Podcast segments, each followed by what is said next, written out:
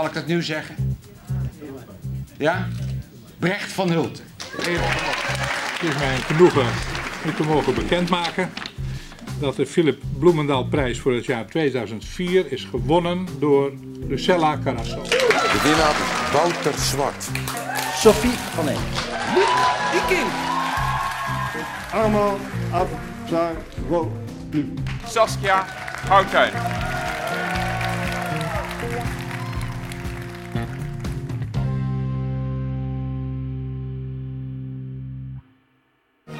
Nog altijd horen we hem af en toe als er een polygoonfilm wordt herhaald. Ruim 40 jaar sprak hij die in en zo werd hij onomstreden de stem van naoorlogs Nederland. Philip Bloemendal. Mijn naam is Bloemendal. Ik redigeer dit journaal met de hulp van een aantal cameramensen die er elke dag op uit blijven trekken om het nieuws te vinden waarmee wij film willen maken. De laatste kolenmijn van DSM, de vroegere staatsmijnen, die aan het einde van het afgelopen jaar zijn productie heeft gestaakt. Sinds augustus vorig jaar is het produceren en het gebruik van plastic tasjes streng verboden. Daar zijn ze bij de Keniaanse Milieuautoriteit maar wat trots op. We have already started seeing the benefits of the ban. A clean and healthy environment, clean highways, clean streets. Nou ja, dat is hoe Kenia er in de toekomst uit moet gaan zien. In veel delen van Nairobi zie je nog dit. Koeien die bij gebrek aan gas het plastic van het asfalt grazen. Hoog tijd dus om op zoek te gaan naar alternatieven. Bij het doen van je boodschappen in de supermarkt of bijvoorbeeld hier op de markt kun je tegenwoordig dit soort tasjes krijgen, gemaakt van biologisch afbreekbaar materiaal. Een stuk beter voor het milieu, maar ook een stuk duurder. En dus houdt niet iedereen zich aan de regels. But you know it's legal, right? It is. So why are you still using them? You know, with some customers, they don't understand. Nou, er was een sollicitatie. Zo simpel kan het gaan. De vorige RTL-correspondent die ging terug naar Nederland. Koen de Recht, die zat een paar jaar in Zuid-Afrika. En toen kwam er dus een sollicitatieprocedure en ik heb gesolliciteerd. Ik heb een brief gestuurd. Maar ik had kort daarvoor al wel besloten om correspondent te worden. Dat was echt mijn droom. Al was aanvankelijk het plan om naar West-Afrika te gaan. Om me in Dakar te gaan settelen, in Senegal. Maar ja, toen ik die vacature zag voor Afrika-correspondent van RTL... was mijn eerste reactie als een malle een brief gaan schrijven. Dus ik heb ook heel erg mijn best gedaan destijds om die baan te krijgen. Ik heb echt een studie van gemaakt, bijna zou je kunnen zeggen. Echt heel veel RTL Nieuws teruggekeken. Hele lijst gemaakt met vragen die ik mogelijk zou kunnen krijgen... En ik heb een stuk of 4, 5 RTL-correspondenten nog gebeld ter voorbereiding. En ook heel subtiel wilde ik dat ook in het gesprek met de chefs laten vallen. Ik dacht dan ook echt van, als ik het niet word, dan heeft het in ieder geval niet gelegen aan mijn voorbereiding. Zo graag wilde ik het doen. Afrika is eigenlijk heel toevallig op mijn pad gekomen. Ik was bezig met afstuderen aan de school voor journalistiek in 2010, 2011... En in die tijd was ik al op zoek naar een baan terwijl ik mijn scriptie schreef. Want in die tijd was het vrij lastig om werk te vinden in de journalistiek. Zeker als je jong was en nog weinig ervaring had, zoals ik en heel veel anderen. Je had toen ook net de financiële crisis achter de rug in Nederland. Dus er waren op heel veel plekken gewoon sollicitatiestops en mensen die reorganisaties en dat soort dingen. Dus wat ik deed was, ik solliciteerde eigenlijk gewoon op alle functies die me wel interessant leken. En één daarvan was voor de videoredactie van de Wereldomroep. Hoe het precies is gegaan, weet ik niet meer. Maar als ik het me goed herinner, heeft toen de eindredacteur van de Afrika-redactie mijn cv gezien en mij uitgenodigd op gesprek. Niet omdat ik iets wist van Afrika, want ik wist helemaal niks, maar omdat ik Frans spreek. Ik ben geboren in Frankrijk en met de Franse taal opgegroeid. En ik mocht op gesprek komen. Er was een burgeroorlog in die voorkust gaande. Ik wist er echt de ballen van. Geen idee. Maar ik ben toch aangenomen voor een werkervaringsplaats. Wat inhield dat ik een halfjaartje moest werken voor minimumloon. En daarna mocht ik aanblijven als freelancer. Want het beviel wederzijds. En dat was heel leuk. Ik schreef artikelen voor de website. Ik ging op reportage voor het Franstalige radioprogramma L'Afrique en Action. Ik heb het zelfs nog een paar keer gepresenteerd.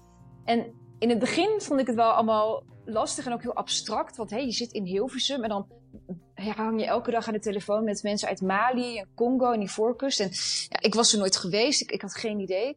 Maar nou ja, langzaam maar zeker, zoals het in de journalistiek ook gaat, maak je een onderwerp echt eigen. En dan bijt je erin vast en dan wil je niet meer loslaten. En dat is eigenlijk wat met mijn 1,5 jaar bij de Wereldomroep is gebeurd. Daar is echt voor mij het zaadje geplant. En ik had superveel geluk, want er waren net op dat moment dat ik wegging bij de Wereldomroep 2 oproepjes voor journalistieke reizen voor jonge journalisten waar ik aan kon deelnemen. Het ene was naar Zuid-Afrika met Lokaal Mondiaal en het andere was naar de Democratische Republiek Congo. En toen ik in Congo was, toen was het echt voor mij, ja, dit is het. We hadden het er net eventjes over. Hebben jullie een bedankspeech voorbereid? En ik zei nee. Ja, en de rest natuurlijk ook niet. Want eerlijk is eerlijk. Ik had nog niet eerder van deze prijs gehoord voordat ik werd voorgedragen. Ik zat in de Centraal-Afrikaanse Republiek toen Mieke me belde. En ik kon alleen iets verstaan. Heel veel ruis. En genomineerd, gefeliciteerd. Ik dacht van wauw, wat gaaf, te gek. En nu sta ik hier gewoon. Ik vind het echt geweldig. Deze prijs sowieso. Het nalatenschap van jouw man. Ik hoop dat dit nog vele jaren zo mag doorgaan. En ja, wat ik net al zei, dit is echt een enorme bekroning op een heel erg geweldig eerste jaar dat ik nu heb als correspondent voor RTL Nieuws. Ik vind het ook geweldig, Brechtje en Erik, die zijn hier, dat ik van jullie ook deze kans heb gekregen om voor jullie daar naartoe te gaan. En ja, ik wil nog heel veel jaren zo verder. Bedankt, ik ga hier ontzettend goed gebruik van maken. Nou, het is een heel prestigieuze prijs binnen Journalistiek Nederland. De erkenning die het me heeft gegeven vond ik heel waardevol en dat vind ik nog steeds. Als ik nu ook kijk naar het rijtje namen waar ik tussen sta, dan denk ik nog steeds wel eens van wow, is dit echt? Want ja, ik vind het echt nog steeds een enorme eer. Concreet heeft het niet heel veel veranderd in de zin dat mijn carrière nog steeds hetzelfde is. En daar ben ik heel blij om, want zo lang ben ik nog niet bezig hier. Dus de komende tijd mag dat zeker nog zo doorgaan. AFK-correspondent Saskia Houttuin is in Niger, waar vluchtelingen dus moeten wachten op een mogelijke doorreis naar Europa. Fatia komt uit Somalië. Ze wordt ernstig bedreigd door haar familie en durft daarom niet herkenbaar in beeld. Vanuit Libië met een bootje naar Europa was haar plan. Maar dat mislukte. Ze werd opgesloten in een detentiecentrum en zat daar 9 maanden vast. Nu is ze overgebracht naar Niger. Hier krijgt ze alsnog de kans om Europa te bereiken, dankzij de vluchtelingenorganisatie van de VN. We are injecting in Europe through legality. So they are going to Europe. They are not containing here. This is just a transit to re-inject into legal pathways without crossing that dangerous Mediterranean Sea. Er is niks verkeerds met een grote geopolitieke analyse. Maar het komt pas echt bij mensen binnen, de kijker in dit geval, of de luisteraar. Als je iemand hebt die die realiteit meemaakt. Ik vind dat zelf ook de prettigste manier om een journalistiek verhaal tot me te nemen. Ja, weet je, ik lees ook wel eens The Economist en Foreign Affairs. En echt meer wat gebeurt er allemaal in de wereld? Alleen, ja, daarvoor moet je echt wel heel erg veel geduld hebben. En ook wel heel erg geïnteresseerd zijn in wat er gebeurt in de wereld. Terwijl, ja, de typische Nederlandse kijker, in dit geval van RTL Nieuws, weet niet heel veel van Afrika, van het continent waar ik beslag van doe. Dus ja, om ze dan toch een beetje, om toch een aandacht te krijgen, is dit denk ik de beste manier.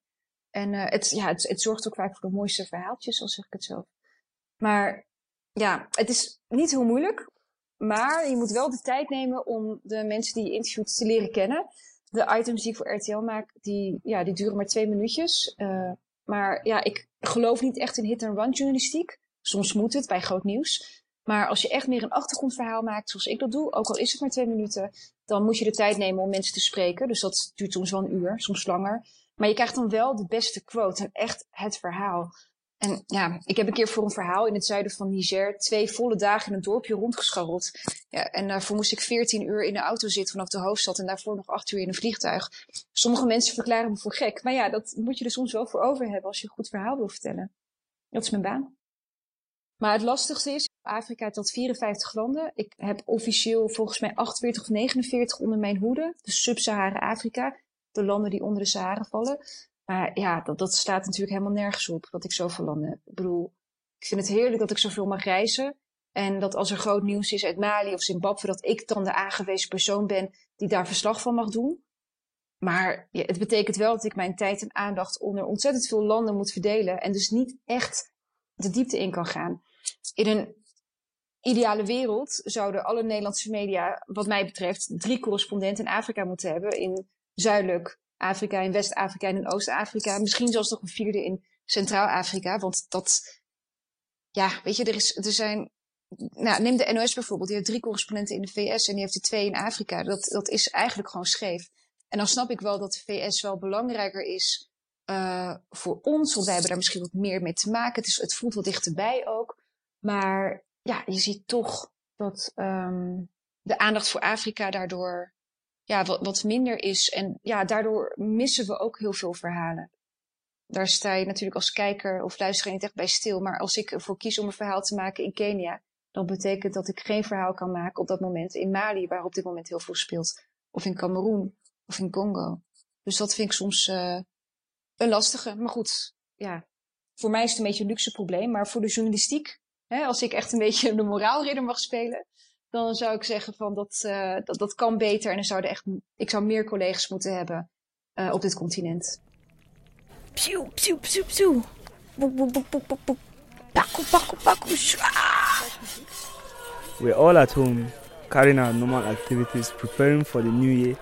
It was about 4:30 in the evening when we saw from the boundary the Fulani headsmen coming in black. They invaded the village and with gunshot, people were running helter-skelter for their life. And some of them were carrying axes, some were carrying petrol. There are some that were burning the houses, some were killing. Ik volgde al jaren verhalen over conflicten om land in de Sahel.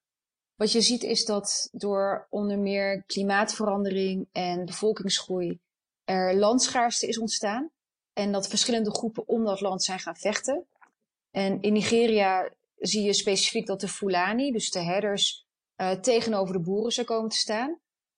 De boeren die hebben land daar en de Fulani die trekken met hun vee rond. Maar die hebben steeds minder plek om hun vee te laten grazen en betreden daardoor ook het land van de boeren. En zo ontstaat er dus een conflict. Waarbij echt al op een gegeven moment duizenden doden in 1 jaar zijn gevallen. Meer doden in dat jaar, ik geloof dat het 2017 was, 2016, dan door terreurgroep Boko Haram. Terwijl Boko Haram veel meer aandacht kreeg. En ja, rond die tijd dat ik met dat verhaal in mijn achterhoofd al rondliep, ik ging er al voor RTL heen, kwam de VPRO met een opdracht om met een multimediaal platform, Slices, een verhaal te maken over klimaatverandering. Dus ik dacht meteen, aha, ik heb een heel goed verhaal. Dat verhaal gaan we maken. Niet alleen omdat het, denk ik, visueel een heel goed verhaal is wat zich goed leent voor fotografie en audio. Maar ook omdat het een verhaal is dat in meerdere Afrikaanse landen speelt. Dus het staat voor iets veel groters. Wat ik heb gedaan is, ik heb in aanloop naar onze reis gebeld met verschillende organisaties die zich ter plekke bezig houden met de problematiek. En uiteindelijk via een kennis, een journalist uit Zwitserland, het contact van een lokale journalist gekregen die ons ter plekke heeft geholpen als fixer. En dat was echt een gouden vondst, want hij had zowel goede contacten bij de boeren als bij de herders. Hij was zelf christen, maar hij behoorde weer niet tot die groep boeren die echt vijand waren van de herders. Een beetje ingewikkeld allemaal, maar hij kon vrij neutraal ons naar beide partijen toe brengen. En uiteindelijk hebben we dat dus in die multimediale productie gegoten. Ik vond het heel belangrijk om beide kanten van het verhaal te laten horen. Dus we hebben 2 dagen met de boeren doorgebracht, 2 dagen met herders opgetrokken. Ik heb zelf toen de interviews gedaan, de audio opgenomen. Dat is ook mijn ding als radiomaker. En Joost deed de fotografie. En uiteindelijk hebben we daar een tweeluik van gemaakt, zodat je als kijker de beide kanten van hetzelfde verhaal kan bekijken, tot je kan nemen. Nog maar een paar jaar geleden zaten bussen zoals deze helemaal vol met migranten uit Afrika die naar het noorden wilden reizen, richting Europa. Nu is dat verboden. Op aandringen van de EU wordt het vervoeren van migranten bestraft met een enorme boete. Toch wil de EU nog meer, namelijk iedereen die naar Europa wil al in Afrika screenen. Zodat hier al duidelijk wordt wie vluchteling is en kans maakt op asiel en wie een economische migrant is en dus kansloos is voor asiel in Europa. De regering van Niger ziet de Europese plannen niet zitten. Zij zijn bang dat Afrikanen die naar Europa willen massaal naar Niger zullen komen en hier dan ook zullen blijven. Voorlopig laat ze dus hier alleen tijdelijke opvang voor asielzoekers toe. Ik weet nog dat ik een keer dus in Niger was om een verhaal te maken op een hele hete plek. Het was echt denk ik 50 graden. En ik liep met die camera te zeulen en het zweet gutste echt over mijn voorhoofd. En ik moest echt elk half uur een halve liter fles water drinken als het niet meer was. Ik was echt de hele tijd gewoon uitgedroogd. En dan moet je dus ook nog eens een goed verhaal maken en mensen interviewen in een taal die je niet beheerst. En je loopt met dat ding te sjouwen. Toen dacht ik ook wel van oké, Sas, dit hoeft niet altijd. Dus ik ben er wat makkelijker in geworden en ik vraag regelmatig zo'n cameraman. En dat is in dit geval mijn vriend, want die kan hartstikke goed filmen als fotograaf. Dus dat scheelt een hoop. Maar ik sluit niet uit dat ik binnenkort weer een keer op reis ga en dan zelf het allemaal doe. Het is ook gewoon heel leuk om te doen. Met lekker creatief bezig, met mooie shots maken en zo. Er dreigt een burgeroorlog in Ethiopië, een van de dichtstbevolkte landen van Afrika. Hoewel het er de laatste jaren erg goed ging, met name economisch, is het land nu het toneel van een gewapend conflict. Tienduizenden mensen zijn het land uitgevlucht. Na een reis die soms wel dagen duurde, zijn deze vluchtelingen eindelijk veilig. Hier aan de overkant ligt Ethiopië. Elke dag steken honderden Tigreërs deze rivier over, naar Soedan. Op sommige dagen zijn het er zelfs duizenden. Het is een volle dag rijden naar de vluchtelingenkampen. Daar worden ze geregistreerd en krijgen ze 2 keer per dag een maaltijd. De meeste vluchtelingen hebben niets kunnen meenemen, zijn verzwakt en hebben veel hulp nodig. Hulporganisaties kunnen het amper bijbenen. Maar voor sommige Tigreërs voelt deze plek al een beetje als thuis. 9 jaar woonde hij hier in de jaren 80 en 90. Gevlucht voor het toenmalige regime en de hongersnood in Ethiopië. Het kamp sloot in het jaar 2000, maar is nu dus weer heropend. En dus bouwt hij net als zijn vader een nieuw tijdelijk thuis. Zolang het geweld in Ethiopië voortduurt. Saskia Houttuin, RTL Nieuws, Oost-Soedan. Ja, mijn gouden tip is simpelweg om heel veel te oefenen. Oefenen, oefenen, oefenen. Toen ik nog bij de VPRO werkte, toen ben ik een keertje gebeld door BNR Nieuwsradio of ik wilde aanschuiven over de actualiteit in Frankrijk. En ik was toen nog nooit eerder op de radio geweest, live. Wel opgenomen en zo. Maar dit was echt live en ik vond het echt dood en doodeng. Dat kan je ook echt terug horen. De eerste minuut dan praat ik echt. Nou, je verstaat me gewoon bijna niet. Maar ik heb toen toch ja gezegd en al die keren daarna ook ja. Want ik merkte dat hoe vaker ik het deed, hoe beter ik erin werd. En wat gewoon heel vaak zo is, je bent niet in één keer ergens goed in. Ik althans niet. Ik had nooit Afrika-correspondent kunnen worden als ik zelf niet eerder die paar reizen had gemaakt. Reportages had gemaakt die in het begin echt niet zo heel goed waren. Maar op een gegeven moment toch steeds ietsje beter door de feedback die ik kreeg. Omring jezelf door mensen die jou advies kunnen geven. Zoek een mentor. Ik heb zelf niet echt een mentor gehad, bedenk ik nu. Maar ik had wel hele goede collega's bij de Wereldomroep en bij de VPRO... die al heel lang in het vak zaten en heel veel passie ervoor hadden. En altijd bereid waren om mij ergens bij te helpen. En nog een andere tip. Dat is mijn persoonlijke tip. Kijk heel goed af bij de mensen die je goed vindt. Er zijn een paar journalisten waar ik echt een soort van fan van ben... En ik kijk of lees hun verhalen soms ook wel een paar keer. En dan kijk ik echt, dan ga ik echt een beetje ontleden van... waarom vind ik het verhaal nou zo goed? En daar steek je heel veel van op. En ik weet ook zeker dat dat ook wel mij heeft geholpen... in mijn carrière als televisiemaker, met name voor RTL. Deze podcast wordt gemaakt door Van Horen Zeggen Audioproducties. Hardwork Studio Troost. Abonneer je nu, zodat je geen aflevering hoeft te missen. En laat een review achter, zodat de podcast makkelijker te vinden is voor andere luisteraars. Op 9 december wordt de Philip Bloemendalprijs 2020 uitgereikt.